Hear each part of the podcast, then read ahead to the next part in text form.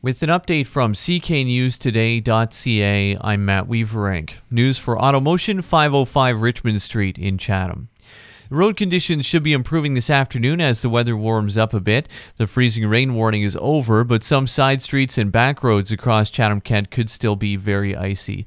The conditions could get worse if you're headed toward London or Sarnia. Just outside of Chatham-Kent, there are winter weather travel advisories for Sarnia Lambton and the Middlesex-London area. In addition to the freezing rain, those areas could get five to ten centimeters of snow. Chatham-Kent fire crews are investigating a blaze at a home on Sunset Place in Tilbury. Firefighters from Tilbury and Merlin were both called in, and at last check, they were both still there this morning.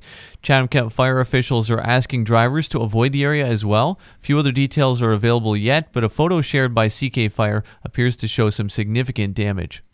Chatham-Kent police were called to eight crashes across the municipality yesterday, some amid slippery conditions, includes two hit-and-runs and two other crashes where charges were laid.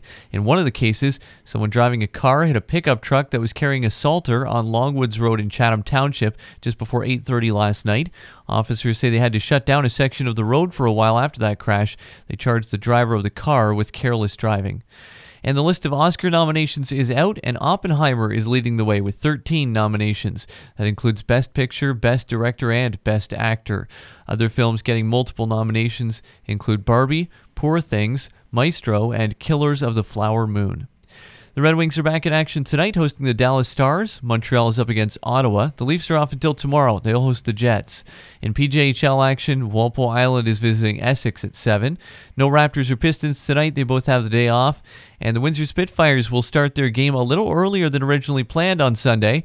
The O H L says the start time is being moved back from five thirty p.m. to two p.m. on Sunday.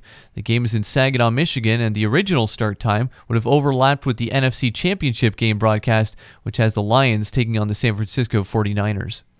Cloudy today with periods of rain or snow this afternoon, windy as well, and a high of plus one Celsius. Rain or light drizzle tonight, low plus one. Cloudy tomorrow, good chance of showers, and a high of four. Right now it's plus one Celsius.